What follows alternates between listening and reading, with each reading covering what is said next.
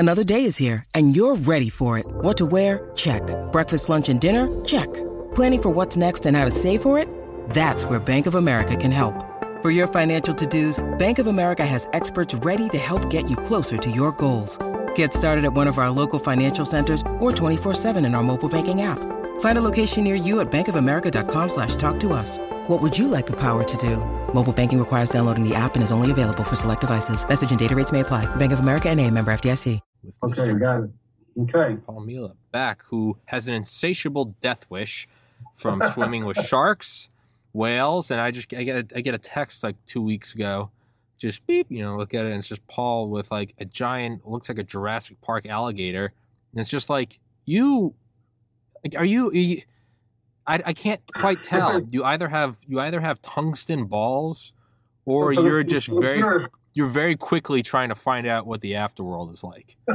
For the purists, it was a crocodile, not an alligator. Oh, shut up! But that's what you're doing, and it's. I mean, I respect it. It's impressive. It's terrifying. I mean, I get scared swimming in lakes. But so what? So for everyone listening, the first episode we did was about swimming with sharks. The second one we did was about you swimming with the beasts of whales. Third one, we kind of went off the rails and talked about all sorts of shit. But back to your, what is now becoming the theme of Paul, is your insatiable death wish with creatures from the prehistoric era. What led to this, or do they all kind of lead to each other? Do you do the sharks? Do you do the whales? So does it all kind of lead into one another? Probably a question for a psychologist or a psychoanalyst to answer, but. All I can do for my untrained brain, all I can think about it is that basically it's kind of like a kind of a wish, not a death wish, but a wish that when I do go, I don't want to leave anything on the table and say, gee, I wish I had done this, that, and the other thing. Correct. You know? And that all kind of started back when, I've always been interested in, you know, kind of offbeat things growing up. Let's face it, you know, we had, I think, a lot more, in some cases, imaginative things to look at, you know, growing up watching Mike Nelson on Sea Hunt, you know, with the Lloyd Bridges, and it was Jacques Cousteau and all those kind of things that kind of like whet our appetites and stuff like that. But then you grow up and you get involved with life and things like that and supporting family and stuff like that. But you don't lose that spark. And then what kind of like really led me to really pursue this kind of stuff is that you do have a certain sense of mortality as you get older, not to dwell on that, you know. Sure. But, you know, I saw 9/11 happen in front of me. You know, I was basically on the day of 9/11, I was still working for MasterCard, and we were meeting with our corporate client at that time, was Citibank, in a building in, I don't know if you know the geography of the New York City, Queens area, but in Queens, across the river, at that time, now it's built up tremendously over the last 20 years, but at that time, the only tall building on the other side of the East River there was that tall green building. It was a Citibank building. They had bought that building. Yeah. And it was the only skyscraper there. We were in that building, and somebody comes running in during a meeting. We had an interior conference room, and they said they hit the Trade Center. I said, what? And we go outside, and we see this thing, you know, burning from across the river, and you can see the flames. And... like we you know, kind of went back to our meeting and said, well, I guess they'll put it out, you know, not realizing that if you could see flames that far away, they had to be huge flames. You know, it didn't compute, you know. But bottom line, that happens. And in the next couple of days, all the papers are running these pictures. And if you remember the New York Post specifically, other papers probably had it, but I remember the New York Post, they had some of these pictures of the people jumping out of the building. One of them became famous. It was called The Jumper. Yeah. It was one guy that kind of focused on, you know? Yeah, Falling Man. I'm looking at the Falling Man, exactly. And I'm looking at this picture, and I'm saying, this guy started his day like I did. Yep. Okay? And if you were like some kind of an angel or a spirit that popped into his kitchen the day he was having breakfast with his family and said, I predict in 3 hours you're going to jump out of the World Trade Center building to your death. Is there anything more bizarre that you can even think of than that happening? Yet it happened. So it kind of like said to me, you know what? Life is too serendipitous, too, you know, unpredictable to say, well, when I get to that age, I'll do this. When I get there, I'll do it. No. I said, you know what? As soon as I have the ability, which I was close to the point of, you know, the kids were almost off the payroll, the house was almost paid off, things like that. You know, I could do this. My wife was working. She had benefits and stuff like that. I can do this stuff, things I wanted to pursue. So I just started to pursue them, whether it was the sharks, the whales. I didn't plan on crocodiles, but, you know, just doing this kind of stuff. that's what kind of lit the fuse on me to get going. Well, I think that's actually, hold on, let me guess it. We've talked about that before, but I do think it's brilliant, and I do identify with that because we have these plans. I'm going to do this, and then I'm going to go here, and then I'll settle down here. And I think around this time, maybe I'd like to do this and start doing that. And it's, sure, sounds great, but it never plays out that way. And I remember always thinking when I was pre-med, I was like, you know, I'm going to be a doctor. And then as I kind of went through the steps further, I was like, I'm going to be a doctor, and I think I'll probably retire early. I was like, I won't practice until old age, but you know, I want to be an anesthesiologist. I was like, I'll just save money. Mm-hmm. And I remember one day, it was my senior year, and I remember went to the bars, and afterwards, I remember I was back in my bed. We had smoked a ton of pot, and I was like too high to fall asleep, and I was just thinking. And I remember thinking, like, what if, not if someone said you're going to die tomorrow, but not if someone said you're going to die in 20 years. I remember thinking, we'll just hypothetically, we'll just say it was August 1st. I remember thinking, I was like, what if I somehow knew with no... You know, what if a doctor told me you're going to die exactly 1 decade from today, 3,650 days from today? It's long enough that you can't just go out and start partying now, right? I was like, you'd still have to have some income source. It's not like you're going to die in a week. I'm like, okay, I couldn't burn it all out now, and I couldn't rely on friends and family to support me because that's kind of bullshit for 10 years. But it's also short enough that you might not look at a 20 or 30-year horizon and go, when I reach this age, I'll move here, and then I'd like to... And I really started playing with this idea in my head, and it's a unique disease. You don't actually look sick, you don't actually feel sick, but you have exactly. So it's this weird middle ground where you'd still have to get a job, but you're not gonna try to climb the corporate ladder because in the back of your mind you're like, I've got this many years. So it'd be this really weird hybrid of like, you'd be still living your best life, but also still living in reality. It couldn't just be Groundhog Day where every morning you wake up, you do some coke and, you know, go drive. No, it's like there's this middle ground. But at the same time, you're not going to be working 80 hours a week and putting money in a Roth IRA because you know that you're not going to see any of that. And I kept thinking and thinking. I was like, well, there's no way, you know, a doctor could know that, right? But then I started thinking, like, what evidence do I have that 10 years from today, I don't get hit by a fucking bus? What difference does it make? How would my life be different in that time? And I started thinking, I was like, well, I have no guarantee. What about an aneurysm? What about a terrorist attack? What about whatever? And it really started to rip my mind apart that I was like, and so I'd be studying and I'd be like, what if I just die partway along? And I had all these dreams And then, you know, it's simultaneously the worst and best thing that ever happened to me. But a couple months later, after I graduated, we've talked about this, I lost my older brother to suicide. And to me, I was, you know, it's terrible. It's suicide. He was 27. I was 23. But I always think, like, what if that wasn't suicide? Like, what if it was just a bus crash? What if it was just a car crash? What if it was just, how would it be any different? And how many things did he do that, you know, he had been putting away?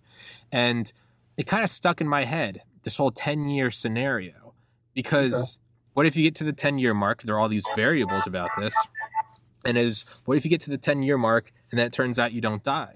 Well, it's like, well, thank God you kept a job, so you still have some savings and you can kind of – but then, you know, you'd be living this life and you're like, well, I still don't know if it's going to end any day. So you'd still be living this Venn diagram life of like, I can't party all the time, but I have no idea. And then – the thought kept going, what if this went all the way until you were 80 and it was never a reality?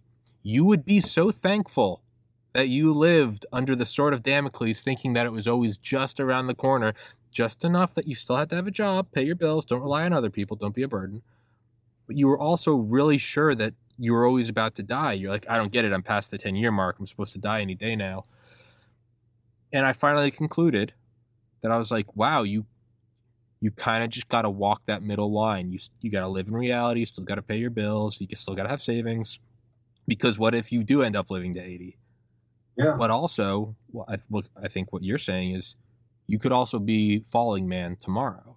And that's kind of what – not kind of. That is what led to me deciding not to go to medical school and over the course of 7 years, in the last 2 years, building up this podcast. But I think that's why you and I connect well on this, is we both kind of had that moment where we're like, dude, this might be over tomorrow. And so I gotta, granted, I sit in a leather chair and talking to a camera and you swim with dinosaurs, but you know, same idea. Yeah, it's kind of like a big aha moment that you have, you know? Yes, and it's pure liberation, and it's terrifying, but it's also, you can never unsee it. You can never go quite back into the rat race the same way, because, I mean, no, I think about that. What was that guy possibly, seriously, eating cereal, thinking in 3 hours, I'm going to jump out of the World Trade Center? That's like saying, Tommy, you're killed tomorrow because a defunct Russian satellite deorbits and hits your apartment. Yeah. Uh-huh. I mean, yeah, that guy was, that was my thought. This guy was probably having breakfast that morning, planning what he's going to have for dinner, and thinking about what he's going to do that weekend. Yeah, it's Friday. Stuff like this. Yeah. And wow, I mean, who would ever, you know, getting hit by a bus almost sounds more logical than that. I mean, that is like a lot more logical from anybody's mind. Yeah. You know, so. That said to me, like, you know what, you can't plan on anything really. You have to kind of like fill your life with as many experiences and good things as you can and hope for a long run. Yeah. And it's no, exactly. I mean, and maybe he's watching National Geographic the night before and thinking, you know, maybe, you know, 20 years and the kids are out of the house, you know, honey, I think I might like to go swim with sharks. And it's, but I mean, but seriously, it's like, and that's a scenario we all know. We recognize the famous picture. What about an aneurysm? You just drop fucking dead. You just, you know, 30, you find out you have cancer. Like it's there. And it's such an odd equation though, because you can't just go all in and go, you're right, it's over. Spend all the money, we're going to Vegas. Well, no, because, you know, what if you end up living, right? So so after we had just had that philosophical rabbit hole, let's go into the alligator. You said for the purist, crocodiles or alligators? It's a crocodile. Crocodile, not an alligator. So what kind of led to this, and how did this experience differ? Off the top of my head, I would imagine it's not as terrifying as sharks because at least you're not in their arena, being the ocean. Well, luckily, when I encountered this thing, it was somebody had already taken the time to secure its feet with rope or whatever together and duct tape its jaws. So the joke is I'm really chicken of the sea. Yeah. I don't have any chances. So, you know, what happened, we get this email from our administrator at our condo down there in Cozumel saying, we've seen a crocodile coming out of the mangroves. Be careful. Don't walk it. If you're walking at night, be careful. Don't have your kids be around unsupervised because there's this crocodile around. We all think what happened down at Disney World a couple of years ago where somebody's child got taken. Remember that? Oh, yeah. It was news. So anyway, I'm saying, this has got to be a croc or you know what. I can't believe this. So I said, I got to walk around and see if I can find this thing. I'm going to see if I can see it. Because we have these mangroves between our condos there. I mean, there are little paths, you know, wood paths you can kind of walk through and stuff and walk around. I said, I'm going to be very careful, but I want to see this thing. And I got outside and I saw this crowd of people, some of our workers who work on the staff there, kind of together. I walked over and sure enough, they had already found it. One of the guys actually wrestled it out of the mangrove. It's like, this thing is 8 or 9 feet long. Yeah, his shirt was all torn and dirty and stuff like this. And they had tied his legs up with some kind of cord and put some blue duct tape around his jaws so it couldn't open up. And it's just sitting there looking at us, breathing very slowly and stuff like this. So I'm talking about, this is amazing. How this happened with, you know, what's happened, the big picture, is that because of the pandemic, a lot of places just were very quiet, which allowed the local wildlife to kind of multiply, I guess, you know, have a chance to regenerate and also explore vacant areas. I mean, Long Island, we had geese running into Roosevelt Field because Roosevelt Field the parking area was closed. So, you know, animals will seem to repopulate the areas they've been kicked out of, I guess. So same with crocodiles. So evidently the crocodiles have been multiplying and beginning to, you know, venture out. And also in some cases, there's been some building going on, which may have displaced some habitat, who knows why. Anyway, so we have some crocodiles now. So bottom line, I get down to see this thing and I'm watching it. And it's funny, the people never had an idea. Let me take some pictures of you guys. I said, oh yeah, great idea. They had no idea. So I'm taking pictures of them. They took some pictures of me, which is what I sent to you. I said, I can't resist touching this thing. Because you can see it breathing, you know, its ribs are going in and out and stuff like this very slowly. Its eyes are looking around like, you know, get me out of here and stuff like this, you know. And I was shocked. I guess I shouldn't, because people have said, like, crocodile or alligator boots are very soft and pliable leather. I touched this thing on the side, and the skin was extremely soft. I thought it'd be like rough. Obviously, the top part with those little jagged things is tough, you know, like armor. Yeah. But the side, as I, you know, kind of brushed it with my hand, was very soft and just, you know, it felt like high grade leather, which I guess is what people turn them into if they whatever. But it was an amazing thing just to kind of be close to this thing and touch it while it was still breathing. The good news for the crocodile, it was relocated to a natural park further south. So the crocodile lived. It had a happy ending for the crocodile. And we all had a big charge out of our experience. So that was kind of a low-key adventure, but it was something that was totally unplanned. We've talked about this before with, like, the sharks. Like, is there something primitive about seeing that thing up close? And it's like this weird living time capsule from 300 million years ago, and it's like, sure, we have in-flight Wi-Fi and Uber Eats, and it's like, but here are these armored, scaly, you know, like the pandemic, it's do you remember that show, like, it's like When We're Gone or something? There was a show on Discovery Channel or whatever, History Channel, years ago. It was I don't even remember what the premise is that all humans disappear just like that. There's no nuclear war, there's no pandemic, we're all just boop, gone. And like, what would happen? And you have like the fails, like immediately you start to see like weeds growing, and then it's like and then things like nuclear power plants, they have like fail safes and they shut down, and power lines. And then over the centuries, like the glass on skyscrapers really is starts to get abrasive, and like the ones in Dubai break down before the ones in New York and all this stuff. But one of the things is like vegetation, but then animals sort of very quickly like refill, like within like 2 years, like Manhattan is like completely full of deer and stuff. There is something odd about, it's like the kind of what we're talking about, like the sword of Damocles, like, you know, being the falling man. There's something about society could be the falling man just like that. This little like novelty of, you know, you texting me a picture, hey Tom, look at this alligator, just like that. That thing could be the biggest problem in all. Let's just say it's like me and Paul and a couple other guys, and we're like the lone survivors. That goes from like this, hey, neat, put it on Instagram, to like, dude, there is a monster outside. There is a literal monster outside. Yeah. What's interesting about that, what you're touching on as far as being primitive and things like that, you know, we've kind of evolved over the past, you know, a few millennia that humans have been around, okay? To some extent physically, but more, I think, socially, intellectually, and, you know, that kind of way, you know? Whereas the animals that we encounter really haven't. You know, I mean, they may have evolved physically, but, you know, pretty much... They're the same. The great white that I saw back in 2019 probably had the same thought process, okay? As his great-great-great-grandfather shark, you know, several thousand years ago, you know.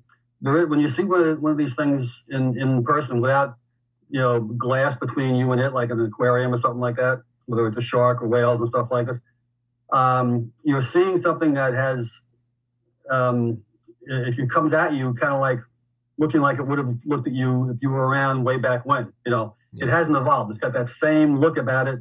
It's that same dominance, if you will, where it's going to basically, you know, it's in charge, not you, you know. Yeah. And it just comes at you, and you feel kind of small in its presence, you know. It's like, I'm sorry, again. No. It's like there's other there's sort of these like primal things, right? You know, when you see a full moon, and you're just kind of staring at it, and you hear like the bugs at night. There's something that's like, it doesn't matter whether we're on the iPhone 5 or the iPhone 12. It's like there's something so much deeper, right? Or it's like you see the Great Pyramids. The Great Pyramids always evoke something odd in me, because like Napoleon looked at it. Like if Jesus Christ went over there, he saw it. Buddha would. They all saw the same thing. There's something about a full moon you know, sitting around a fire, like a crackling fire outside, there's something so deep and primitive. It's almost like when you hear a song from like in time of your life and it brings you back to that moment. It's like that's what like a fire is or a full moon is, but it's like for us as an entire species, it's like it just pulls you all the way back in time to just this empire's rise and fall, but it's just this whole wake up, you eat, you have sex, you reproduce, you grow old, you die. And whether you're like an ancient Sumerian or modern day Canadian, there are these, the crackling fire, the moon at night, the rising sun, the rainstorm, just these. And that's something that is just as old, where like the moon and the fire, they didn't change. So when you see an alligator or a great white, there's something very, you can only imagine, is as built into us, some epigenetic. You know what it is? It's when it looks at you. Yeah. It's interesting when you talk about this because, you know, we all have these certain primal things in us, fears that we think we buried, but they're really deep in there. And it surfaces in the oddest ways. And here's one thing I kind of read this a long time ago. It kind of stuck with me because I used to do a lot of presentations and stuff like that. And they said, did you ever wonder why some people, or many of us, are so fearful when we're about to give a presentation? In front of maybe, it could be 50 people or 100 people. You're in an auditorium, you know. And why do you get so nervous? Well, obviously, there's the social part of that where you don't want to, flub and make a fool of yourself, whatever, But they said it goes deeper than that. You have, let's say, 300 people looking at you.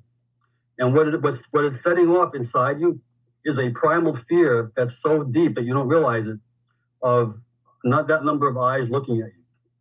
And they said, the article went on to say that because when something looked at you way back when, in primal days, or even in current days sometimes, in the animal world, if it's looking at you, it's looking at you for one reason. It wants to eat you. Yeah. And they said the fear that people have, whether they realize it or not, because they don't realize it, because it's so deep, when you're, beginning to break out in the sweat if you're in an auditorium with 300 people waiting to start speaking, is because you're deep in your psyche, there's a fear of being eaten. Yeah. It sounds bizarre, but that's what it really is. Yeah. And as an underwater photographer, I came upon this also because many times when you raise that lens and you're ready to take that picture, all of a sudden, even if you're trying to be very stealthy and very slow, the minute that lens goes up, the fish or whatever you're taking off many times will bolt. Just you better take that and decide, why did it do that? What it is that to a fish or anything else, the lens of a camera looks like the giant eye of something. Yeah. And if the eye is that big, what's behind the eye is probably even bigger. Yeah. So fish know that if I'm being looked at by another fish, it probably wants to eat me. So when they see a photographer raise a lens that looks like this, looks like an eye to a fish, they're out of there, So it's kind of like, again, these primal fears manifest themselves in ways that we wouldn't even think of, in very bizarre ways. So that always left me with kind of, now I still do presentations, but I it relaxes me. I say, okay, I have to get over my fear of being eaten. I'll be okay. Yeah. Yeah. Well, yeah, you're right. Anytime that many, that's also not like a natural thing, even within like the Homo sapien history, probably until somewhat recently. It's not at all a natural thing if every human was looking at you. If you were in a village, like, you probably did something wrong. If you're in a spot where, like, are you about to be hung? Are you about to be ostracized? Are you about to be, kicked out of the village? Are you about to be stoned? Like, What is going on if everyone's looking? Did you just stumble upon, like, an imposing, like, army battalion and you're like, and they all look up at you and you're like, and it's just, that's the last thing you see. But are you naked and you didn't realize it? Yes. But there's something like that, right? Where it is very unnatural. For even this podcast, like, it's only just me talking to some other person, it doesn't really register. If I look at a video and it has 50 views, that would terrify me, let alone 1,000. So, and it's also, I think we've talked about it before, but it's like that study they did back in like the 70s or 80s. And it's like mice being scared of like hawks or something. And there is an epigenetic imprinting where, you can take mice from the wild that like fear hawks. They fear the silhouette of a hawk overhead. Mm-hmm. You can take those mice indoors and breed them. They have kids, and then the kids have kids, And then the kids have kids, have kids, have kids. Have, you can get like 8, 9, 10 generations over the course of like a year, to the point where none of the mice alive, none of even their grandparents lived in any other place than this like artificial, you know, whatever, like just, you know, almost zoo type area, like indoor, completely climate controlled. And then if they find if they, you know, on like a zip line overhead, if they did like a circle, they didn't even really notice it, whatever. And then if they maybe took a silhouette of another mouse and dragged it across the quote unquote sky, is whatever. And then they do the silhouette of the hawk, and they all go ape, primal fear, bury under the ground, just zip gone. And it's something that's none of them have ever even been outside of, and they can't read. They're not watching old documentaries about their mice, and they live in this little tiny box. Mm-hmm. You got to think that why wouldn't that also be taking place in our minds with sharks? The genetic imprint or a genetic memory. Yeah, that is in our genes somehow. That I may have the same fear of something, even though my parents or myself never experienced it. But, you know, way back generations ago, for some reason, it gets into your gene. It's imprinted in your gene somehow. I don't know how it happens, but yeah, I've read about. Yes, exactly. Mm-hmm. Yeah. So you got to imagine that there's something, and then so even farther back would be like, you know, our monkey ancestors or our gorilla ancestors, and then farther back from that, before them was like a weird type of shrew thing right after the dinosaurs went extinct, like. So at our like most core area, there's got to be something that like seeing a shark, like look at you, like just kind of those dead black eyes. Mm-hmm. There's got to be something deep, deep, deep inside of us that's like, no way. You do feel it. I can tell you right now, when a shark looks at you, you get a certain feeling in you that, you know, obviously, if you have some experience, you're kind of trained to override that, but you don't panic. Now, obviously, if I wasn't trained or whatever, I hadn't had experience, I'd be out of there in a second. I'd be bolting in fear. But I'm kind of like trained to override that feeling, but that feeling is still there. When it's interesting, when a shark looks at you, okay, it's like an oh my God moment, okay? When a whale looks at you, it's different. Yeah. Maybe, I don't know if it's because a mammal has a different look in its eye, certain intelligence. You know, when a shark looks at you, there's only it's going through an assessment.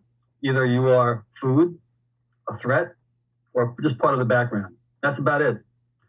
When a whale looks at you, obviously it's thinking, well, it knows you're not food. It's smart enough to know you're not food. It wonders probably if you're a threat, maybe, you know, whatever. But they look, you know, how puny you are, you know. But there's a different. You can feel a different intelligence. So maybe it's because they're mammals and they have a different brain and stuff like that. And we can relate to them better. I don't know what it is.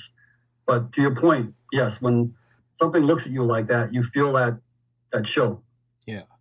Can you explain, because kind of that overriding thing, you know, I have on the special forces guys on here a lot, and they talk about learning to override your fight or flight. You know, you can't lose your shit every time a bullet flies by. They got to, you know, they keep their calm, their composure. You always hear reports about that of Delta Force guys in firefights. All the young Marines are going crazy, and the Delta Force guys are just kind of sitting there, just, you know, it's another day at the office. But they also talk about, I've had, you know, Joe Tedai on here, and, you know, he was in the most elite special forces you can get, CIA Special Activities Division, James Bond shit. And he talks about, like, in a firefight, like, they're trained, you know, when they start to get tunnel vision, you don't freak out, oh, my God, it's tunnel vision. No, it's like, you know, they always say, like, yeah, put one kneecap on the ground and, like, shake your head. And it's just, they've just learned it. It's no different than, you know, the social settings of you feel like a fart or a burp coming on, but you're at dinner with, like, your new girlfriend's parents. You know, you're just like, just put it back down. Now it's not me and my buddies hanging out drinking beers and you fart and everyone's like, oh, fuck you. You're like, now's not the time. I'm at a very nice restaurant. Her father's a doctor. Keep it inside. And they kind of talk about training the fight or flight. They know to just not freak out when bullets fly by. And also when you do start to get the tunnel vision, you just learn to get it away. Whereas if that happened to me, I would absolutely lose my mind. So aside from the training, can you kind of talk about what is it, can you even put it into words, but what is it when the shark looks at you? Like Can you explain that? Yeah. Well, it also depends on what kind of shark we're talking about. Biggest, baddest motherfucker. You know, because there are certain sharks, you know, prefer sushi to prime rib. Yeah, no. I want the beast. We're talking about a great white, beast. When this thing looks at you, you know, just to take a step back, before you even go into one of these experiences, the scuba operator or tour operator or whatever will ask you, have you seen sharks before? Have you been with sharks before? If you say no, they might say, maybe this is not the thing for you, or they might, you know, give you a quick tutorial on what to do. But let's say even when you're trained, you say, yeah, I've seen sharks before. I've been with them. Okay, fine. Okay, good. Okay. So that takes out some of the thing when you first see that shadow coming towards you. You're not going to freak out and bolt to the surface, okay? But that being said, now you get past that point, and now here it comes. Okay, it's getting closer and closer. You're wondering what its intentions are. You don't really know what's going on. It's an old little brain, you know, you might be used to having sharks around you, but what if the shark is having a bad day? Animals have bad days, but they might be cranky on other days. Yeah. You know, if it's having a bad day, and maybe it's either hungry, but then it hadn't eaten for a while, maybe it's got a pain in its side, and it's just kind of feeling watery, and it's going to snap at the first thing it sees, which could be me, you know. So, you know, you feel that, you know, look at you, and the first thing you kind of assess is, okay, are there any more things around me? Is it me, or is the two of us together here, or whatever? And you kind of like assess, okay, if I need to move out of the way quickly, do I have an exit plan here? You know, so you do think of those things, but you're kind of trained to maybe be not falsely secure, but you're kind of, you know that all things being equal, you're probably not on the menu because you're different from what it normally eats. And you kind of feel a certain degree of security. It could be a false degree of security. You know, you almost think you could get away if you wanted to, which is the biggest mistake you can make. Having been with barracudas one time in a situation where all of a sudden, you know, you see barracudas all the time. They're curious. They kind of go past you, whatever. And you think, well, this barracuda was kind of like wondering, I could probably get away. I was in the middle of a situation one time where these barracudas, it was a fish that was being kind of like eaten by its native, right? It's the local population there. It was kind of half eaten, but still alive. And a couple of barracudas, and all of a sudden the fish scattered. They saw what we didn't see. Two barracudas were coming in from the blue, barreling at a high speed. And when these barracudas hit this fish, you realize, oh, that's how fast the barracuda can go. Ah, okay, if it wanted to do something, there's no way I'm getting away. Yeah. So you do get from your training a certain degree of maybe it's a misplaced security or false sense of security. But, you know, to your point, you just kind of like have to, you kind of take a deep breath, you kind of gulp, you kind of feel your inside kind of tighten a little bit, but you don't panic. You just kind of say, okay, all things being equal, things should turn out okay. Yeah. That's all you can do because unless there's a physical barrier, like if you're in a cage, that's a very, you know, heavy-duty steel cage, that provides a sense of security. You feel, okay, you know, I don't care how big the shark is. It's probably not going to be able to break the cage open like it did in Jaws, you hope, you know. But if there's no barrier, you do feel more exposed, more open. And the only thing you can do is kind of like just work through it, you know, logically. You have to like have your fear and your logic kind of override your fear. Because it's the sense of fear you have is almost primal. You can't stop yourself from feeling a certain amount of fear. Whether it's stomach tightening, whether you feel sweat breaking out in your arms, it's going to happen, you know. The thing is, can you override that with a certain degree of logic and experience, even if the logic might be a little misplaced? Maybe, you know, you really can't get away if you wanted to, but you have no choice but to kind of like assume things are going to go okay, follow your training, and just don't do something stupid like try and reach out and pet the thing or touch it or aggravate it, you know. Yeah. Well, even the Delta Force guys say that. Like, you don't want to be fearless. So you're fearless, you're a liability. You're an idiot. You want to understand fear, but be able to. Hunter S. Thompson said it. He said fear is like a wild animal. He's like, keep it in front of you. You can even put a leash on it, and you can have it pull your cart around for you. But always have a shotgun pointed at it. Understand how to put it down. I mean, like, you know, I've been able to be kind of in control of the situation, or at least in control of myself. However, if suddenly this thing really exhibited some kind of aggressive intention or something like this, and I had nothing to defend myself with other than maybe hit it with my camera or something like that, you know, I don't know how I'd react. I mean, I'd probably have an accident in my wetsuit. Yeah, I would. I'd shit my pants. Of course I would. 100% I would. Okay. Yeah, it's.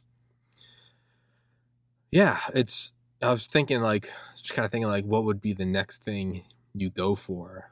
Man, I think you got to go mess around with some like Kodiak bears. I think that's the next step. I think you've already tackled the scariest. You've tackled sharks, which are hands down, they're the scariest. They're the most lethal, and they live in an environment that is alien to even the most well-adapted scuba diver. It's still an ocean. You did not evolve there.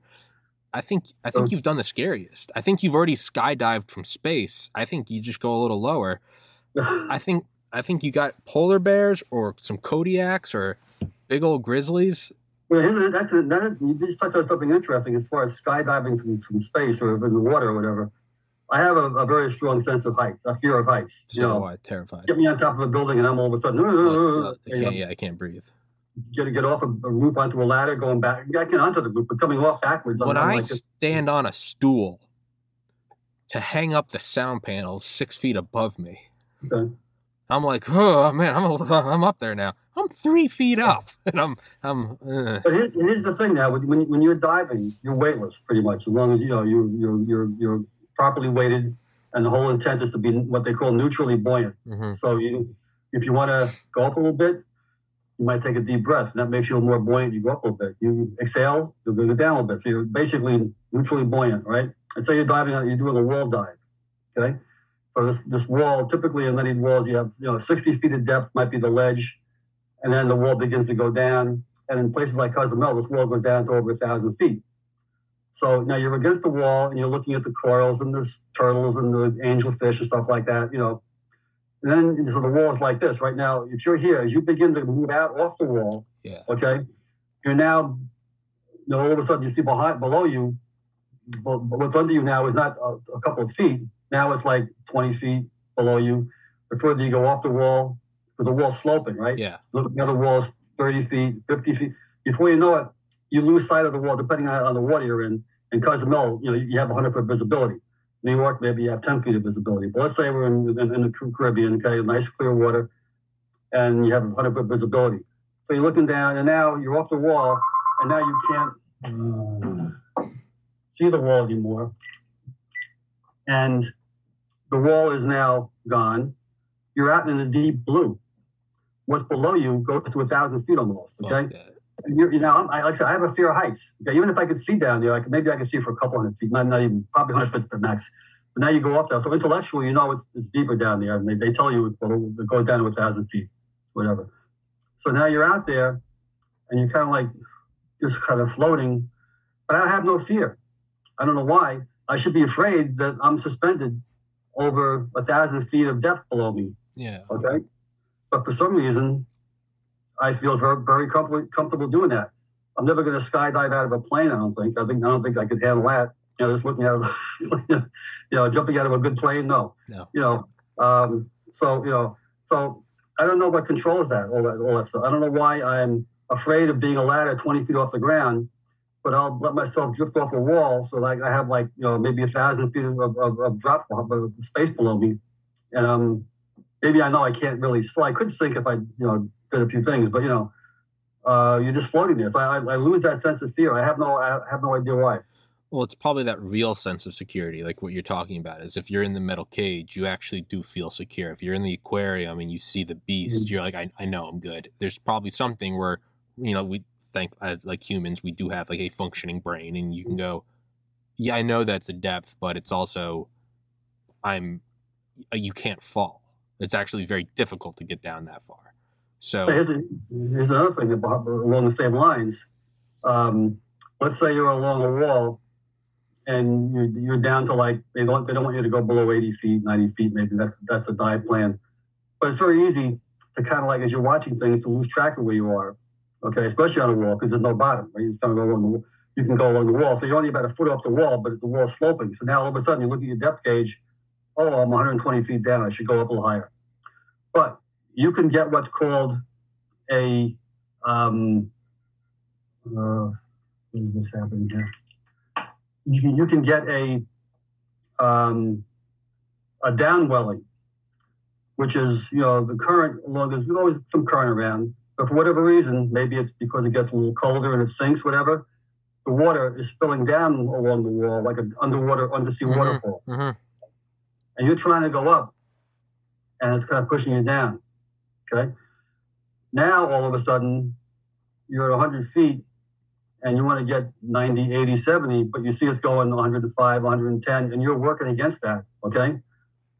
And you can't, it's difficult to overcome that. Now I'm getting worried. Now I'm getting scared. Now you're trained to do certain things. Since that particular thing has never happened to me, I don't know if I remember my training. You know, you want to first inflate your BC with air, push you up. That doesn't work. Take out your weights, dump your weights. And eventually, hopefully, you can counteract that downward force and get yourself up. So it's like, well, I have no fear of falling. If I can't get back up, all of a sudden I'm having a pre-panic moment. Yeah. My friend David O'Neill's a scuba diver. He's kind of hardcore. I'm like, I think he does like underwater, like spelunking, like going into caves and shit. Oh yeah. Fuck that. No. But I was like, what's your training? And he just keeps a 357 with him. I'm not even kidding. He goes, underwater? Oh yeah. He goes, I'll just fucking shoot myself. I was like, that's hardcore. I'm good. I stay on the land. But there is something weird, like back to like fear of heights. Mm-hmm. I don't get scared flying. I did for a little while, but it went away. I don't get scared of flying. It's a very odd thing. Skyscraper, go up. I love skyscrapers. I think they're the coolest thing ever. I never want to be in them. Go up even like, you know, 10, you know, spring break, you know, going to Panama City, even just being 15 floors up, stepping out on the back porch, there's something where I'm like, I can feel it right now as I'm saying it. I can feel my hamstrings tighten. I keep one foot like behind the sliding door. There's just, yeah. I don't even want to like go over, but getting a plane and you go to 40,000 feet. Now, at one point you could argue, well, at that height, it's abstract. You know, you're not looking down. Okay. Well, even at lower, even when it's just taking off, I still don't feel it. Even when I'm looking down 2,000 feet, see little cars, there's something that I just don't feel. It's just rationally not, I just don't, and I know I'm not, I know there's, you're probably safer in a skyscraper than a plane because it's not a moving thing, but I don't feel that. But standing on the 20th floor, looking out of a window, I feel that. I feel like your stomach. I was watching a clip last night of like Crocodile Dundee. There's some scene where there's like a jumper or something from one of the skyscrapers, and I don't know what it is, from like the 80s. I've never seen it. But even watching that clip last night on my little 6-inch iPhone, sitting in a leather chair, and then, you know, the camera pans over the edge, and it was like 10 floors. Even that, I was like, I just kind of felt, you know, they go up and down my spine, and like my arms kind of got a little weak. But throw me in a plane 5 miles up, I don't know. I guess it helps to have a, you know, you have this ceiling thing around you. Are you secure? I don't know. Kind of a cocoon. I know that Aloha Airlines flight a few years ago, on top of the fuselage. Oh yeah, ripped off the 747. And some of the people, they lost a few people, but the rest of the people were still, you know, they were strapped in. They made it. They got down in time. I can't imagine what that was like. But you know, here's a thought about what we were talking about earlier. Also, you know, it encompasses some of that, plus, you know, the serendipitous of life. And in the news this past week, one of the astronauts that went over with William Shatner. Oh, yeah. Died in that small plane crash. Died in a small plane crash in New Jersey just the last week. Yeah. So now, if I said, you know, what do you think is more dangerous, taking a rocket into outer space or getting into a small plane, whatever? Now, I know small planes have a higher crash record than commercial airliners. That's a statistic. We don't know that. But still, okay, plan one, get into a spaceship. But, you know, semi-tried, you know, semi-proven, you know, go up into space, come down, splash down, get out. Or hop in a little plane in New Jersey and go for a few miles and land. Which is more dangerous? And this poor guy dies in the New Jersey plane crash of a little plane after he's been in space a week earlier with William Shatner. I mean, what is that all about? Is that, you know? And then you can extrapolate that one more step and be like, you know, I could look at it and go, yeah, man, how did he died in the plane crash and not go into space? But the reality is when I get my car and go to Walmart, I'm at an even higher risk of dying. And it's but it's just rationally not there. And we get in the car every day. And it's, I don't know, it is kind of hard. Maybe it's, we're just playing on those, maybe those deep fears we're feeling is that epigenetic imprinting, right? Because heights, that's there. Maybe flying in a plane, it's because it's so new, it's not imprinted on us. It's in the last 120 years. That could be. Yeah, versus like the ledge looking down. That's there. That's the ape looking over the cliff. That's the, pre-hominid shrew looking off the tree branch. Like, that is, maybe that's what it is it's much deeper in us. And then you underwater looking off the edge, that's not that might not be imprinted as deeply. Out of all the humans, out of all of our ancestors, I'm sure a large number, but relatively probably a minor percentage have been in the Caribbean looking down off of a ledge, right? I mean, look at me. I'm a white Irish guy. My ancestors were not skin diving in French Polynesia. We're, dying from potatoes and vodka. But, it's like versus heights. That's something that whether you're in Eskimo or whether you're in Egypt, it's still kind of all there, right? So there are these kind of much deeper, getting eaten by an animal, a height, those are kind of things that's probably more universal. Yeah. I know. I don't know what I'm talking about. Fuck if I know. What do we all know? But yeah, I mean, it's just, you can't think of some of that stuff. I get a little shaky watching pictures. Every so often you see these old black and white pictures when they're building the Empire State Building. Oh, my God, guys walking on those girders. Yeah. And I think, wasn't there a tribe of Indians that they wanted to hire, especially because they had no fear of heights? Yeah. I mean, how does a specific tribe of human beings have no fear of heights? What is that all about? Is that because of their training? I don't know. It's like... That is a good point. I don't know. That is a good point.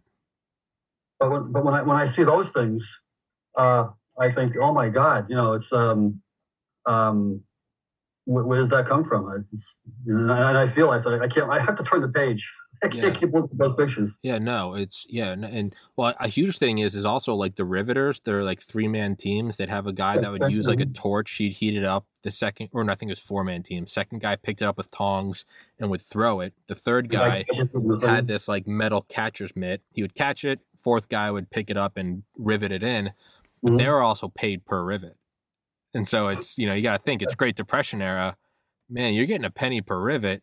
Maybe they just don't give a shit. They're just like, screw it, just do the work. I don't know. But I know with like on the Burj Khalifa, that 828-meter building in Dubai, there was a cool video on, I think it was CNN years ago, about the window washers. And their logic was, I mean, guy just looks straight at the, he just, deadpan answer. He goes, above 10 floors, your death rate's 99.9%. He goes, once you're above, I'm more scared at 8 or 9 floors because it's like, well, I could actually survive. But once you get to, he's like, the difference between floor 80 and floor 180, the only difference is I'm getting paid more. He goes, you're equally dead. So I don't know. Maybe the logical mind can overcome it. I don't know. Maybe it's within that lifetime. You could train. Well, how about these guys? I was watching something on TV recently where they were talking about these the fellows who the free climbers who climb these caves, climb mountains. Some have ropes. They have rope, but some of them don't do it without ropes. Alex Honnold. And there was a guy climbing El Capitan. I think it's Honnold. Yeah, and I'm watching this guy go from point to point, and then the foot goes up, and then they have a web. But it's like I can't imagine doing that, knowing that one false step, you miss a step, you're gone. I mean, I can't process that. Yeah, I don't know, man. It's, you gotta almost imagine, some people, it's, some people work very, very hard at their talent, and then there are some people that, although they work hard, they're also just, even as a kindergartner, you're like, she has a beautiful voice, like she's gonna be singing, Or it's like that guy practices really hard, but he's also 6'8" and he's like super like agile. Like he's going to be the NBA.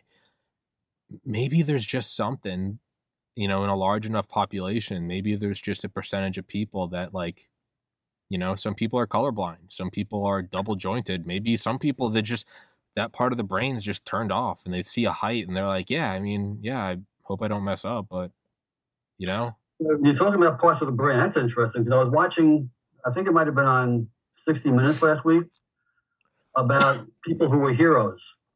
There's a fund, there's some kind of a fund, a heroes fund. It was started by, I forget who started it, where this group of people, in honor of somebody, they put this, well, the Andrew Carnegie Fund. For some reason, Andrew Carnegie started this fund where they would give a certain amount of money over the course of a year, 10 to 15 people who were heroes, defined as putting themselves in danger to save someone else's life.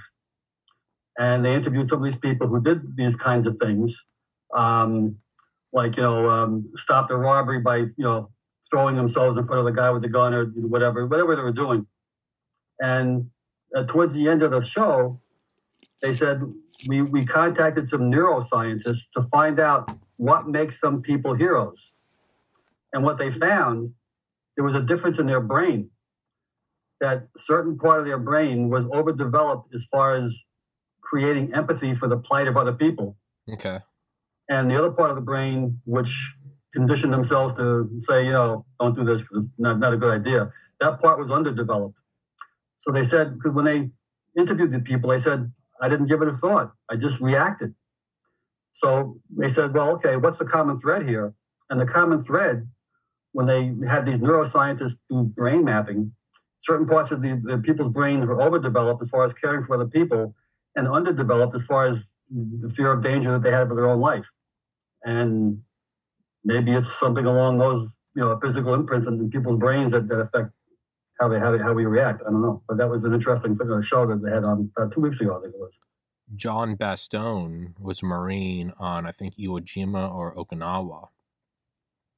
And I think, and not to, I say this lightly or relatively, apparently he was just another Marine. This wasn't some highly trained Jason Bourne. But they said it was more common than you think, that out of every X number of Marines, every 100 or every 1,000, you would get these guys who there was no signs of it. There's no way you could predict it. But when shit hit the fan, some guys just stepped up to the plate. And apparently John, not reckless, again, not being fearless, like very aware that he could die. But I think it was Okinawa or Iwo Jima. We'll just call it Iwo Jima. Apparently he was, you know, running up and down the lines. He was replenishing everyone's ammo. He was covering fire. He was sweeping caves. And it wasn't a death wish. I mean, he was married. I think he had 2 young kids. And after several days, he was gunned down and killed.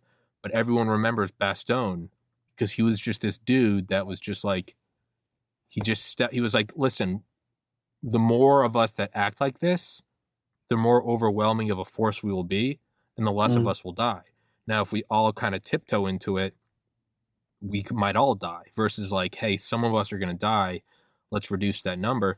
Some guys were just like that. They just turned it on. There's something I remember learning in evolutionary biology, and it was called like, because fitness, capital F, is defined as, there's like 2 types. There's the number of progeny that you have that get that grow to reproductive age. So you can't just have 100 kids. You also have to be able to provide for them, you know, shelter the wife, you know, go get the food. That's like F1, I think, if I'm recalling correctly. And then like the even more kind of powerful number is the number of grandkids you have that make it to childbearing age. So it's like if you have kids, successfully raise them, they have kids and successfully raise them, that is like, I don't remember what the equation is, but that's an indicator of your capital F fitness.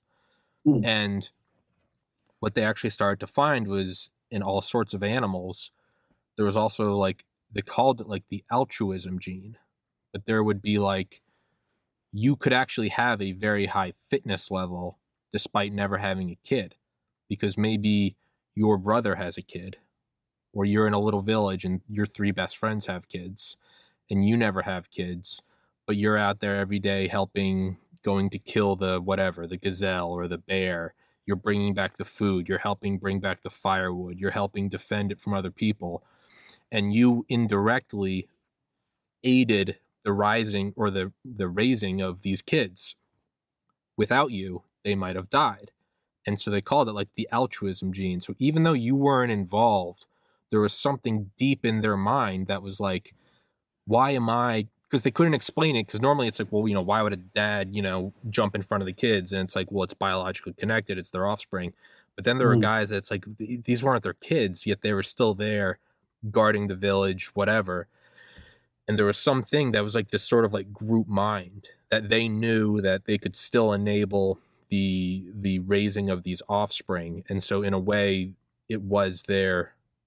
they had that. And I don't know, maybe that's part of it. I don't know if that would, if it kind of plays into what you're saying, but I mean, it's kind of like a billionaire dying and giving 99% to some cancer charity. It's like, there is some sort of like, yeah, what am I going to do with this money? What are my kids going to do versus how do you apply it to the greater? I mean, you really want to take it to a dark place, but you mean, right. You'd say like kamikazes in Japan, they're going down. Our empire's falling.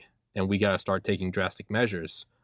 Now, obviously, as an American, I don't like that idea, but you kind of get the same idea. Hey, I'm going to go plow my plane right into this fucking aircraft carrier, and I'm going to do more damage than 100 of you could do. Right. It's an odd thing. Yeah, just different parts of the brain developing. And I don't know. But probably one of the most common examples that we talk about, in, especially in military circles, is the guy, you have 10 guys near a foxhole. All of a sudden, the enemy throws in a live grenade, and one guy will jump on the grenade, and he knows, you know, I don't know if he realizes he's going to, he must know he's going to die, but for some reason, that sense of protecting his comrades overpowers his sense of self. He jumps on the grenade, you know, takes the blast. Everybody else lives, he dies. What's that all about? I mean, I don't see me. I see me going, you go first, go ahead. Yeah. I don't see you doing that. Yeah. You know, I don't know what instilled that in somebody. I don't know. Yeah, there is something though where it's like when you read accounts of that, people will say like, you know, there was no premeditation. There was no like, okay, well, I'm the closest to the grenade. It's just this instant reflexive. You take it out. I don't know. It's. I've had on Howard Bloom, who's a brilliant scientist, and one of his books called The Global Brain is all about how groups of any kind of animal, whether bumblebee or human, and whether it's a group of three or a group of 3 billion, they all act in ways that, when zoomed out, behaves like a single organism. So like, you know, you look at like a flower, you're like, oh, look at, there's a flower, and you zoom in and there's like individual plant cells, and then you zoom in and there's proteins, and then you zoom in and there's atoms, and you see every atom and you're like, oh yeah, there's an atom and there's the proton and the electron, but you zoom out and it's a blossoming flower, or it's a caterpillar, or it's Tommy and Paul talking, but you zoom out all the way. Yeah. And it doesn't behave like atoms. It behaves like Tommy in a leather chair. Right. So one organism. Yes. Yeah. So there, that same thing happens to where if you zoom out in both space and time, so you zoom out and maybe look at like a satellite view of a city, and then instead of our normal lifetimes of, you know, today is a day, you look at what happens in 3 years, the entire thing will act as like an amoeba, or it will do things where it will sacrifice part of it so the rest of it grows.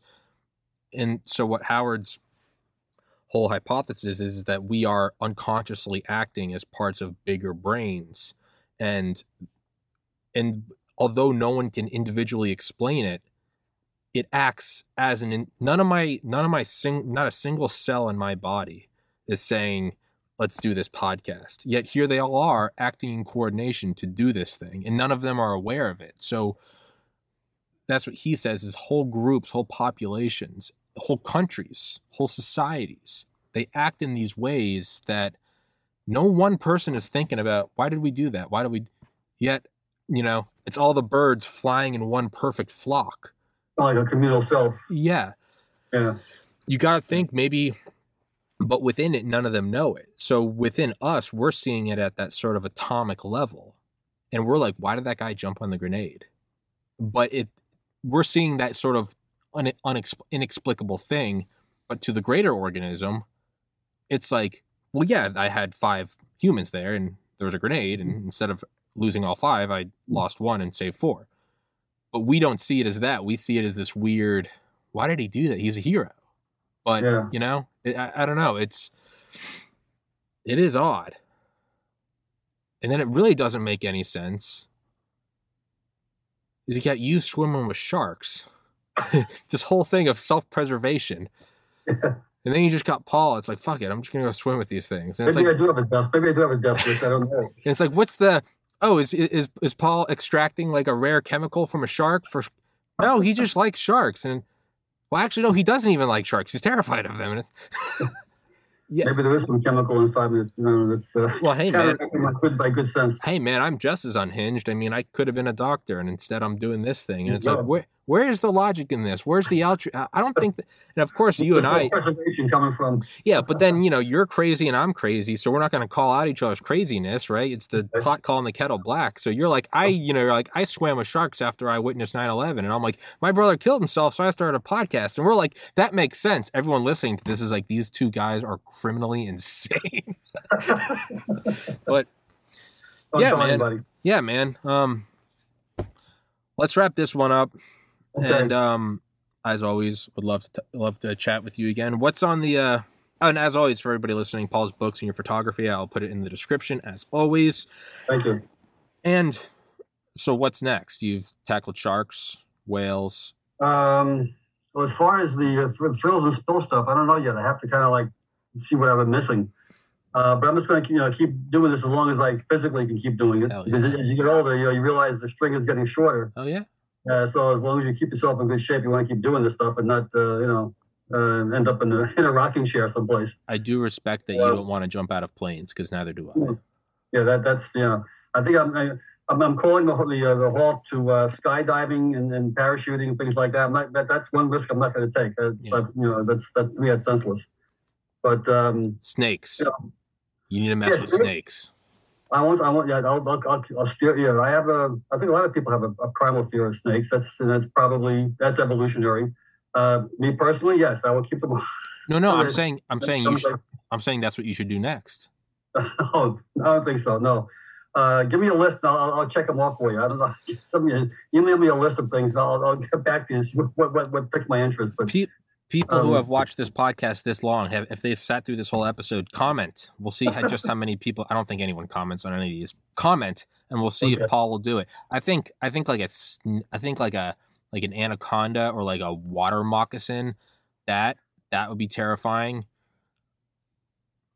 Well, when I see these pictures of some of these snakes in the Amazon, where the snake is like has this huge bulge in the middle of it, and they cut it open and find a person in there or something like that, that kind of like, okay, we'll file that away for now. Cross something off the list. But no, you can't use that logic because you swim with sharks. True. That's true. You're right. Yeah, and then probably I can run faster than a snake and swim. 100%. That's not a logic. I can outrun a snake, so I'll probably, okay, that makes sense. That's not a legitimate answer, no, because you swim with sharks. That's what I said, is like you've dealt with this most insane one, so you can kind of go. I would say that my uncle, my uncle did like security. He's from New England. He's a fish and game guy. I think he's in his 60s now. But a couple of years ago, real outdoorsman. But a couple of years ago, he took a job up in like inside the Arctic Circle in Alaska, and he was doing security for like not oil rigs offshore, but like onshore, like oil operations. He did like perimeter security for bears, and he kept like. He had like a shotgun. I think he had a Desert Eagle, like a 50 cal pistol, and he had a couple other things. And it was like he would, if he saw one and it was a threat, he would shoot from a distance. And I think he always kept like a double barrel or something. And he was like, if it ever ran at you, you'd shoot. He's like, because I have seen them run before when they opened their mouth. But what I remember him explaining, and I'm just now thinking of this. This was years before I started the podcast, but he's kind of explaining what you're talking about. He's like, when they run at you. He's like, time slows down. Like I think he describes it as like a furry tractor. It's running at you. It opens its mouth, and there is this primal where you're like, that is like a beast that was like written about in the Bible. Yes. Probably now that you mentioned it, I don't know if I could deal with the cold water, but seals is kind of appealing. I've seen a lot of situations where people have had great encounters with seals. Now, there are seals and there are seals. The ordinary fur seals that we see, they look kind of like warm and fuzzy in the water. Like see them nibbling at, people's fins, and they kind of kiss the divers. But you hear about encounters with leopard seals. It's a whole other animal. These things are pretty ferocious. They like to eat meat as well as fish. So I would probably draw the line at that. But, you know, now that you mentioned it, I wouldn't mind going, you know, again, the cold water would be a tough for me to handle. But something in, you know, Arctic, Antarctic with seals would be kind of like cool. I could see me doing getting something like that. I think that, man, I think, no, I'm just thinking bears. Snakes, yeah. They're kind of, but there's something about snakes, the fact that they're not like overwhelmingly large. There's something about the bestiality of the shark, of the crocodile. There's something about it not just being primitive, but also just being large. Yes, and in control. They're in control of their environment. They are the apex predator. You know, and bears can run faster than people can run. So I don't think I would. Yeah, I would tackle a bear. Yeah. Well, that's exactly what I mean. It's like you've already stared death in the face, so you can't. You keep pulling out this rationale card. You've suspended rationality. I think grizzlies, an enormous. You go out there with like a guide. You go out there with a guy, right? Mm-hmm. Just like you do these other things. I think that's what you need. That. Okay. Snakes. And I was thinking like lions, but I feel like you can't really go mess with lions in the wild. They're probably mostly protected. And elephants seem more like whales, that they have kind of an intelligence. They do. What I'll do is I'll have my wife up there, our insurance policy, and have her give you a call, and you can make. You can give us some suggestions. See what voids your policy and what doesn't. Or, man, I don't know. Maybe we just got to go hardcore. I don't know. Maybe we just throw you in like the Middle East or something, just straight up war zone. Maybe that's where this leads, is you joining the military and becoming. That could be interesting. Yeah, I don't know, man. There's got to be something in there. I'm just trying to think of, you know, the one other thing that I think would be just truly horrifying would be getting in like one of those ultra deep submarines, like a Bathysphere or the Trieste, going down to the Marianas. Oh yeah, I would love to do that. See, that you like? Wow, all right. Yeah, I could do that. Okay. See, that's not for me. No. I mean, you know, claustrophobia I can kind of overcome. I have a little sense of, you know, I don't like to be too confined, but I wouldn't call it claustrophobia, so I know I can handle that. Yeah. One of the things that scares people away from scuba diving is they feel claustrophobic with the mask around, and you kind of limit your vision, and you feel heavy wearing this equipment and stuff like that. And I never got that. So I could probably handle going down to the Mariana Trench and finding maybe Megalodon. That would be very cool. If you're going to do that and die in the process, at least live stream it to me so I can get some views on the podcast. I'll try and get you a tooth also. Yeah. I'll be like, Paul died for this podcast. There you go. Yeah, I was going to say, you know what scares me more than anything we've talked about? I don't know. Bottom of the ocean kind of terrified. But you know what really gets me? What? Is being on the moon. There's something about that just scares me. There's something about being all the way up there, and I know there's nothing there.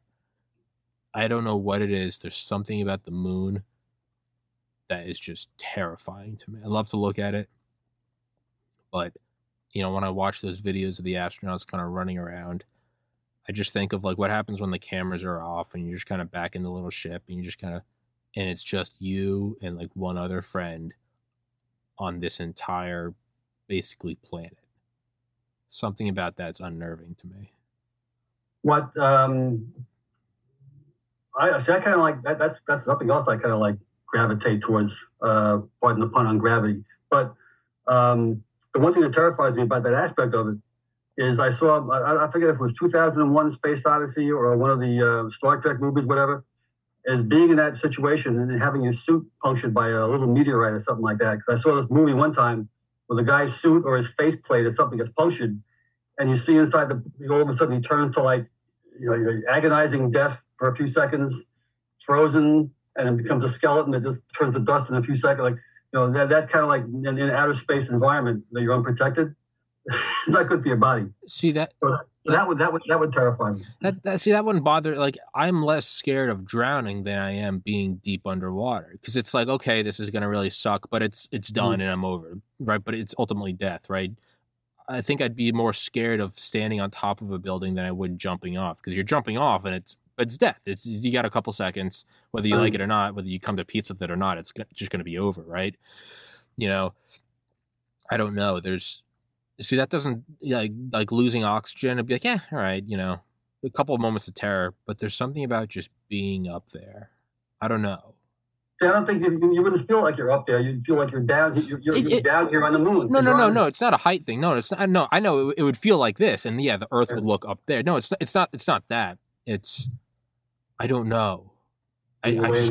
Just up there. All by yourself. That's a loneliness would kind of like get you crazy, right? Maybe. But it's not even like loneliness on Earth. Your loneliness up, and then part of your mind would be like, I know there's nothing up here, but like, how sure am I? I'm like 99.999% sure. What is on the dark side of the moon? What happens if you go on the dark side? No, I think about, because you know how like the LEM. What is it? The lunar something module. The lunar excursion module. Yeah, it goes right and it shoots down. And you have the one that goes down to the moon, and you have the two guys on there, and then there's the one that orbits. Right. But the one that orbits does go on the dark side of the moon, and you're out of radio contact for like 90 minutes, and there's no light pollution. There's no nothing. Now, on one hand, you'll get the most beautiful view of stars that any human's ever seen before. Mm-hmm. But I always think like, what if you're on the back and you just, not even, I don't know, but you just see like an old relic, just something. Like Wernher von Braun partnered with like Disney. I know I said we're gonna wrap this one up. I lied. Okay. Wernher von Braun partnered with Disney, and if you remind me, I'll text it to you. But it was this whole video about, you know, the exploration of space and kind of, you know, getting the public hyped up for it, and it's pretty accurate, like, you know, like prediction of what it would be. And this is before Apollo. And it's going on the moon, and it's orbiting around, and it's all this other stuff, and what we would have, and radio signals, and doing tests, and, you know, multiple stage rockets, all that good stuff. And it was all, you know, it's the 1950s, like, you know, we're in space now. But, and it never gets addressed. But here's this guy who's the head of the Apollo program, who's the head Nazi rocket scientist. And in this thing that he directed, they talk about, like, they go on the dark side of the moon, and one thing they were going to use is they had these like orbital, almost like flashes, like a flashbang, and they'd shoot them down, and they were going to illuminate it and then take pictures of it. Kind of a genius or whatever. And so they were going to map the moon before we sent men there, which is eventually what we ended up doing. But you're watching this film, and it's like, you know, they're shooting the flashes down, and they're just mapping the different areas. And then like one of the times they shoot like a map, they shoot a flash down there, and there's just this old, it almost looks like a, like an old, like almost like Machu Picchu, not type, but it almost just looks like these, not even like a Great Pyramids where it's still in shape, but you know those really old relics where you can kind of just tell where the foundation of a house was or something. They're looking down, and they just see this whole kind of like structure, and it's clearly like completely defunct, broken down, but they see this thing that's very clearly created by some intelligence, but it's been dead for a billion years. And, like, the music is like, dun, dun, dun. And you see the two astronauts looking over. And then the rest of, like, the 30-minute just sort of program continues. And it never gets addressed that the head of the Apollo program was like, what happens when we find structures on the far side of the moon? And to me, there's something more terrifying about that. And I can't put a finger on it. I can explain why the shark is scary. I can explain why height is scary, right? But there's something about, just dark side of the moon, just you, and you just, I don't know, maybe light glints off the spaceship, and just for a second, you just, it looks like you're looking at, like, just these ruins.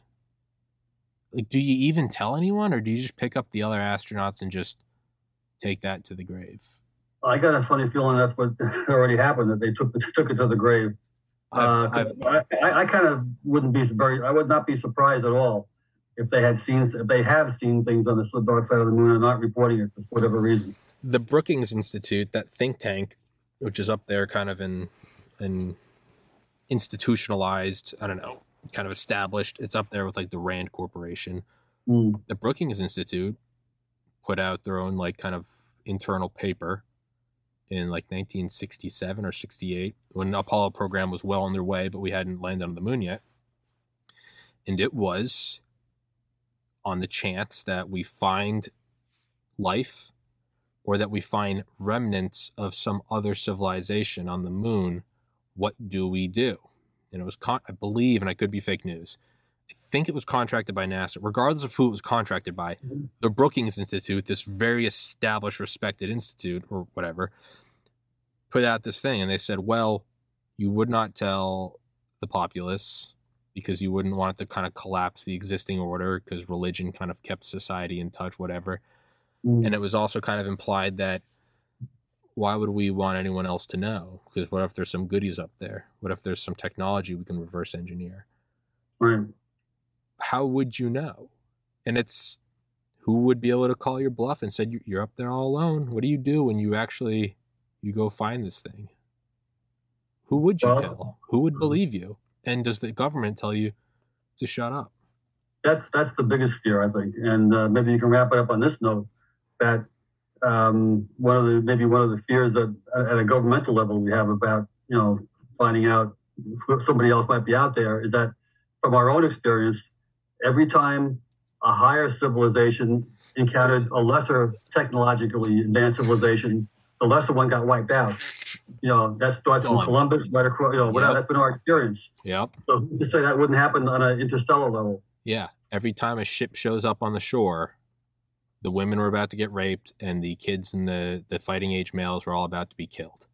It reminds me of one, I think it was a Twilight Zone episode where they encountered another civilization, an alien civilization, one of the befriends, and they were making a book up, and it was called, you know, How to Serve Man.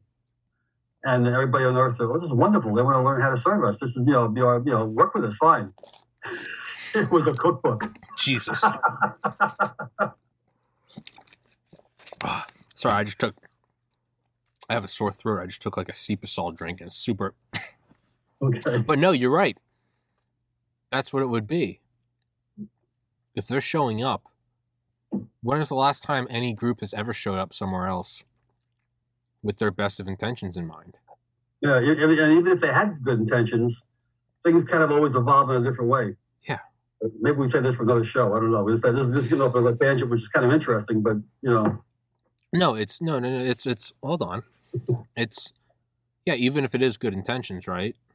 It's, well, eventually it leads to, what do they call them? The savages. That's what they call the Native Americans. Well, first you meet them and it's like, we need to democratize them or, you know, we need to teach them. And then it's like, oh, they don't really want a part of us. And it's like, all right, well then kill them. It very quickly goes dark every time. Right? It goes fast, very fast. We go there with open arms and we're like, join our society. And they're like, no thanks. And we're like, well, we really like this land. They're like, it's our land. It's like, you guys have bow and arrows. We have cannons. Get fucked. Why wouldn't it be that? And it's also, yeah, I mean, who knows? Like, would you just keep it quiet? Because maybe, what if there is no technology to reverse engineer? Is there really anything to benefit other than wild instability? Like, I think that's the governmental fear, yeah, you know, organizational fear. That they think they know better and they can, you know, people like us from panicking. Well, why do you ban religion in a communist society? It's because you don't want any higher power than the state. So, like, one idea of like, if there are UFOs above the U.S.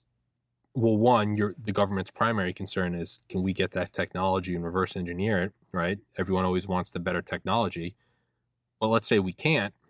Well, the next best thing you want to do, you lose all credibility as big man on campus if you go, and what happens if Russia or China tries to fly over the United States? We'll shoot them out of the sky. What about this saucer that has, you know, just complete immunity, just does whatever it wants? Well, now all of a sudden, you're not the big man on campus anymore. It makes you look like a bitch, right? It's your first day in prison, you knock out the biggest guy.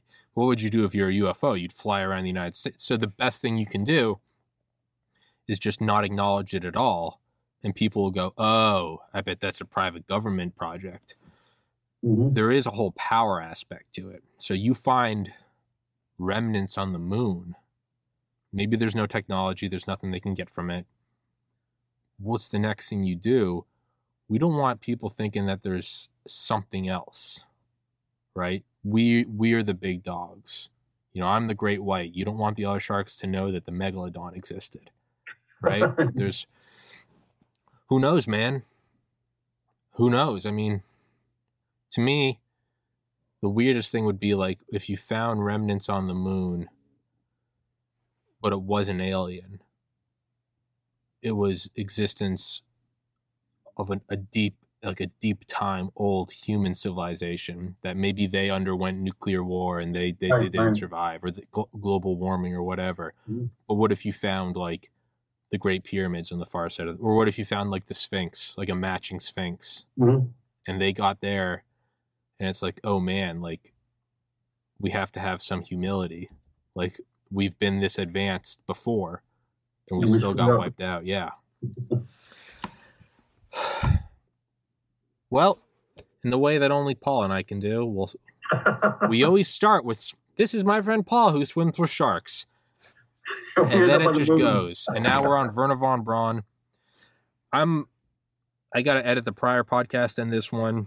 And I got to clean some shit around my apartment. Send me a text so I don't forget, though, about the Wernher von Braun thing. I will send it to you because it is worthwhile. Because it's just odd. And, you know, and I've had Charlie Duke on here 3 times. 10th man to walk on the moon, and I've never asked him about what's actually up there, and I don't want to. I don't know. How could you not? I don't know. It's like a sign of respect, I guess. I guess I just don't want to, because in all reality, if there's nothing up there, and he's probably like, "Oh, this dumb kid. He has me, who's walked on the moon, and instead of asking me about walking on the moon, it's not good enough. You got to know about the aliens." I don't know. To me, it kind of feels like a smack in the face to him. And then if it was real. Maybe he's like, please don't bring up the stuff on the moon. I don't want to die. Yeah. Yeah. Paul, as always, it was a good one, my man. It's always fucking fun. It's thank you again for your time. Thank you for coming on here. I'll put your website, your books, your photos, all that good stuff. I'll put it in the description. Everybody check it out. And if you are watching, please comment on what animal you think, what dance of death Paul should do next. And, yeah, I'd like to hear that. Yeah. And I'm getting bored. I'm looking for something. I know, right? Fuck that shit. I'll stay right in here. I will live vicariously through you. Okay. Paul, as always, pleasure. Fun. Thank you so much. Take care. God bless America. Stay safe, everybody. Peace.